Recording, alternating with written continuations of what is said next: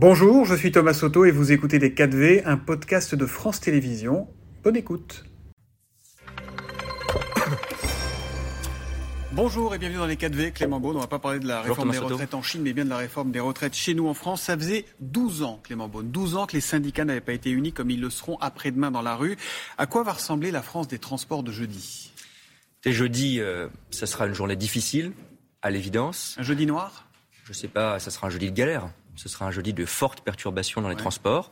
Plus précisément, on ne le saura qu'en fin de journée ou demain matin, quand chaque euh, grande entreprise de transport, la RATP, la SNCF notamment, auront les déclarations individuelles de grève et qu'on pourra dire quel est le plan de transport, comme on dit, mais je le dis pour ceux qui le peuvent. Je sais que pour beaucoup, ça n'est pas une possibilité, mais pour ceux qui le peuvent, tout ce qui permet d'avancer ou de retarder un déplacement par rapport au jeudi, qui sera très difficile, de faire du télétravail quand c'est possible et euh, le bienvenu parce que ce sera un jeudi très difficile dans les transports publics. Quand c'est possible, c'est de rester à la maison, hein, du coup. Quand c'est possible, je sais que ça n'est pas possible pour tous les Français qui ont des contraintes et je regrette cette difficulté, cette pénalisation, mais ce sera un jeudi vraiment difficile dans les transports. Vous le disiez, on n'a pas les détails, on les aura ce soir hein, sur, le, sur le trafic, mais l'impression générale, l'ambiance à la SNCF, ça sera une grève dure, ça sera une grève suivie, une grève d'ampleur? Et je ne veux pas faire de, plan sur la comète, ce sera difficile. Il y aura un impact, mobilisation, je ne sais pas le dire exactement, mais un impact qui sera très fort sur les usagers. C'est ça qui m'importe aujourd'hui comme ministre des Transports. Ça, on le sait déjà. Donc il faut s'y préparer, il faut l'anticiper autant qu'on le peut. J'espère que cela ne, durera pas surtout. Alors c'est ça, parce qu'il y a jeudi, puis il y a les jours d'après. Est-ce que vous redoutez une grève qui dure et qui se poursuive les jours et les semaines suivantes? Est-ce que c'est une possibilité? Jamais l'exclure, c'est les syndicats qui euh, le décideront. Euh, j'espère qu'on ne sera pas dans ce cas de figure. On a par ailleurs, j'ai demandé... Euh, aux entreprises concernées, la RATP, la SNCF, d'avoir un travail avec les organisations syndicales. Dès la présentation de la réforme par la Première ministre le 10 janvier, ils ont engagé ce travail, parce qu'il y a la réforme des retraites, et puis il y a toute une série de choses sur l'usure au travail, la pénibilité, les déroulements de carrière, des négociations salariales aussi d'ailleurs qui ont eu lieu à la RATP et qui ont bien fonctionné la semaine dernière. Donc ce dialogue social, il doit aussi accompagner la réforme et permettre, j'espère, de faire baisser la tension dans les prochains jours. Mais est-ce qu'il faut s'inquiéter pour euh, les départs en vacances d'hiver? Les vacances d'hiver, ça commence le 3 février. Hein, pour Il n'y est pas encore, donc c'est impossible en vérité d'avoir une Est-ce qu'on peut l'exclure aujourd'hui? Rien n'exclure. Il peut y avoir des grèves reconductibles, je ne le souhaite pas. J'espère qu'on ne sera pas dans cette configuration. Je ne le crois pas. Mais on va voir jeudi. Et puis, il peut y avoir d'autres jours de mobilisation. On le sait bien. Les prévoir exactement aujourd'hui, c'est trop tôt. Et on fera tout, évidemment, pour minimiser ces perturbations mm. et trouver, au-delà de la réforme des retraites, à l'évidence elle va susciter des critiques, des difficultés dans les entreprises, d'avoir un dialogue social, un accompagnement qui permet de trouver le plus possible des solutions dans ces entreprises de transport. On va dire quelques mots de la RATP. L'objectif de la RATP des syndicats, c'est zéro transport. Au passage, ça veut dire que le service public minimum, service des transports, n'existe pas en France. C'est un leurre. Alors, il y a un service, il y a une loi sur le service minimum en 2007 qui prévoyait essentiellement les obligations, j'allais dire, de, méthode, d'anticipation. Ce qui fait qu'on connaît euh, les grévistes on connaît l'impact sur les transports 48 heures avant. Je ne pense pas qu'on sera dans une situation zéro transport, mais on sera dans une situation de transport évidemment euh, abîmé, atténué euh, ce jeudi. Est-ce qu'il faut remettre ce service minimum sur la table? Parce que finalement, l'anticipation, ça, fait une belle jambe à tous ceux qui doivent se déplacer le jour où il n'y a pas de train, où il n'y a pas de métro. Est-ce qu'il faut remettre ce sujet euh, sur la table? Je crois qu'à court terme, parce que le droit de grève, il est constitutionnel. Donc quand on dit on peut se faire plaisir sur des slogans, service minimum, ça voudrait dire quoi? Ça voudrait dire que vous interdisez à une partie des personnes de faire grève. C'est très encadré par notre Constitution. Je pense que c'est d'ailleurs normal. Le droit de grève a été une conquête sociale aussi. Il ne faut pas le dévoyer.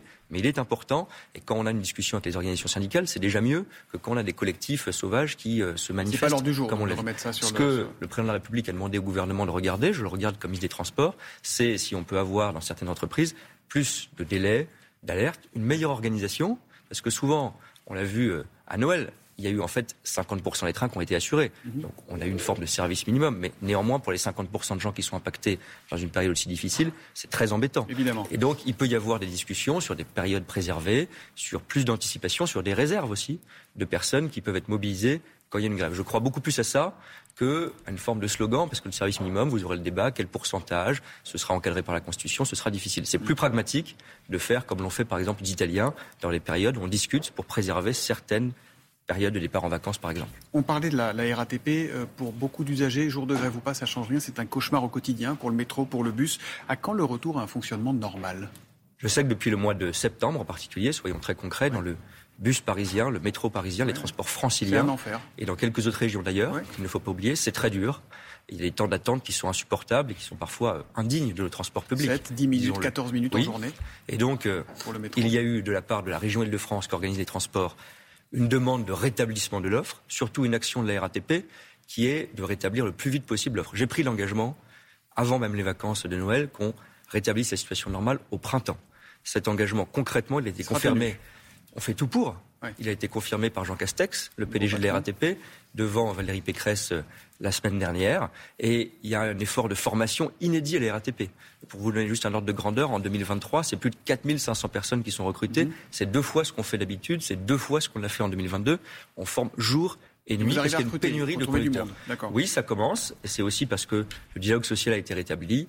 Les métiers vont devenir progressivement plus attractifs et il y a un effort de formation tous azimuts qui est mené par la RATP. Retour normal on se mobilise. au printemps à la RATP. J'y crois, il faut travailler en ce sens. On va revenir aux grèves de jeudi. On sait aussi qu'elles vont toucher le secteur pétrolier, même si, rappelons-le, au moment où on se parle, il n'y a aucune raffinerie qui, qui est en grève dans le pays. Est-ce qu'il faut faire le plein d'essence maintenant, avant que ça chauffe? Il ne faut pas prendre une mesure de, de, précaution. Alors je sais que c'est facile à dire parce qu'il y a des mhm. gens qui s'inquiètent. Et quand on s'inquiète pour ce qui va se passer jeudi, etc., on a tendance à aller faire le plein un peu plus tôt. Mais aujourd'hui, euh, il y a des stocks à l'heure où on parle, il n'y a, pas de risque de pénurie. Il n'y a pas de grève aujourd'hui, il n'y a pas euh, de pénurie organisée euh, comme on a pu le connaître malheureusement ces dernières semaines.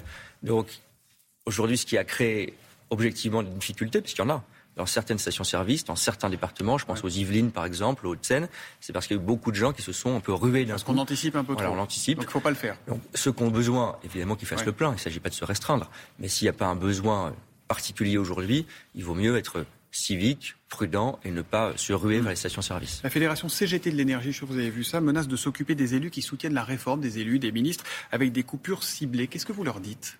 Écoutez, moi j'ai toujours un discours euh, qui n'est pas de stigmatisation, qui est respectueux du droit de grève, des mobilisations bah, syndicales. Eux, ils vous stigmatisent, hein, Oui, j'entends bien, justement.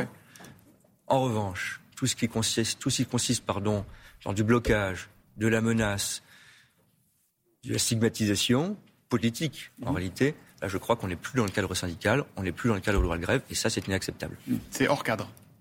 Bah, avoir un discours qui consiste à menacer, à cibler des gens en raison en fait d'une opinion politique ou d'une position politique, ça c'est pas le droit de grève. Bon, ça s'appelle de la menace. On a fait le constat. Maintenant, quelle réponse vous allez apporter aux manifestants, aux grévistes? Comment vous allez les entendre? Comment vous allez les, les écouter, les traiter, leur répondre? D'abord, il faut, je crois, même s'il y aura des oppositions, parce que c'est mm. la vie démocratique, expliquer aussi le contenu de la réforme. Moi, qu'ils l'ont compris, ils sont non, pas je ne suis hein. pas complètement sûr que tout soit connu dans cette réforme. C'est notre boulot aussi. Qu'il y a la question de l'âge et du report de l'âge légal. Je crois que ça, on l'a expliqué. Il faut encore expliquer pourquoi c'est nécessaire. C'est pas par plaisir de dire il faut travailler un peu plus. C'est pour sauver notre système de retraite. Et pour dire les choses clairement, ceux qui vont manifester, par exemple, à la RATP ou dans le secteur de l'énergie, ils veulent que vous reveniez sur la fin des régimes spéciaux. Est-ce que c'est une hypothèse ou est-ce que c'est terminé? Et Non, parce qu'on est dans une logique d'équité. Et je veux en deux mots expliquer, sans être trop technique, ce qui se passe à la SNCF, à la RATP. On demande à tout le monde, régime général ou régime spéciaux, de travailler un peu plus longtemps. Moi, je ne saurais pas expliquer que on exonère de cet effort mm. une partie de ce qu'on appelle les régimes spéciaux. Donc oui, on va travailler un peu plus longtemps aussi à la SNCF, à la RATP, mais quand je regarde la réalité, parce qu'il faut le dire aussi, il y a eu des efforts très importants d'adaptation qui ont été faits notamment par les cheminots ces dernières années, mm-hmm. avec une réforme dure de la SNCF qui a nécessité des efforts. Ils travaillent aujourd'hui en pratique, souvent au-delà de l'âge légal, même du nouvel âge légal. Donc moi, je veux expliquer aussi qu'en pratique, ça ne changera pas beaucoup la situation pour des gens qui font déjà des efforts. Donc là-dessus, vous ne céderez pas. Est-ce que, vous assumerez, est-ce que vous assumerez le blocage éventuel du pays, Clément Beaune? Que certains voient se dessiner déjà euh, Assumer le blocage, c'est pas le blocage qui est organisé euh, par euh, le gouvernement ou la majorité qui fait une réforme. Mm. Avoir le courage de mener une réforme quand on pense qu'elle est nécessaire, même si elle est difficile, même si c'est plus facile de dire on vous fera la retraite à 60 ans alors que c'est la ruine assurée, que de dire qu'il faut travailler équitablement, progressivement et collectivement un peu plus. Ça, c'est sûr que c'est plus difficile de l'expliquer. Mais on assume cette réforme. Cette réforme, elle va être discutée au Parlement. Elle n'est même pas encore passée en Conseil des ministres. Elle mm. va avoir plusieurs semaines de débats parlementaires. C'est ça la démocratie. C'est pas du blocage, qu'il y ait des manifestations syndicales, des mobilisations, je regrette les effets qu'elles ont pour les Français. Mais ça, c'est la vie sociale et démocratique. Pas de blocage en revanche, pas de menace. Et je crois que là, il faut garder ce cadre. On est quasiment au bout. Beaucoup prendront le vélo, voire les trottinettes pour se déplacer jeudi. Faut-il interdire les trottinettes électriques en libre service dans les villes? C'est ce que veut Anne Hidalgo. Enfin, Hidalgo pose la question en tout cas. Oui, moi je ne le crois pas. Parce que je crois que les interdictions pures et simples sont des solutions euh, simplistes. La trottinette pose des problèmes dans certaines villes. Mais euh, c'est aussi un moyen de mobilité écologique. Et on le sait, beaucoup ont renoncé aux scooters polluants mhm. pour prendre une trottinette, voire à la voiture. Et donc je crois à la régulation. Je travaille en ce moment d'ailleurs au niveau national sur un plan pour la régulation des trottinettes. Il peut y avoir des contrôles, des obligations de sécurité, mhm. le casque, on regarde ce genre de choses. Casque obligatoire ou pas? Ça n'est pas décidé, mais ça fait partie des pistes. Ça fait partie des pistes qu'on regarde. Je veux qu'on renforce en tout cas les contrôles, les mesures de précaution. Je ne veux mhm. pas l'interdiction, parce que je pense que c'est toujours une solution un peu démagogique. Vous, vous souhaitez, pardon, la question est assez simple, que quand on voit le nombre d'accidents, que le casque soit obligatoire sur les trottinettes. N'est pas décidé aujourd'hui, Thomas Soto. Vous n'avez pas de conviction? Mais j'ai une conviction, c'est qu'on doit renforcer les mesures, et je suis en train de regarder une liste de mesures sur l'âge, sur l'interdiction du téléphone qui est mal respecté, peut-être sur le casque. Il y aura une discussion avec aussi des associations dans les prochaines semaines. Plus de régulation. Mais je crois que l'interdiction, ça serait casser un mode de transport qui peut être écologique, qui peut être une solution dans les grandes villes. Dernière question, rapidement, même si visiblement vous ne vous rasez pas de très près le matin, est-ce qu'il vous arrive dans ces moments-là de penser à la mairie de Paris? Écoutez, c'est beaucoup trop tôt pour l'évoquer. J'essaie de me raser. Euh, merci pour cette remarque le plus près possible. Néanmoins, on peut, avoir une, appréciation on, peut avoir, on peut avoir une barbe et se raser néanmoins. Donc, on verra les choses. Mais en tout cas, je m'engage comme élu de Paris aujourd'hui. Je suis député, j'essaie d'être sur le terrain, y compris et notamment sur les réformes gouvernementales pour les expliquer, les défendre. C'est ça mon boulot du moment. Merci Clément Beaune d'être venu dans les 4V. Merci à vous. C'était les 4V, un podcast de France Télévisions. S'il vous a plu, n'hésitez surtout pas à vous abonner. Vous pouvez également retrouver tous les replays en vidéo sur France.tv.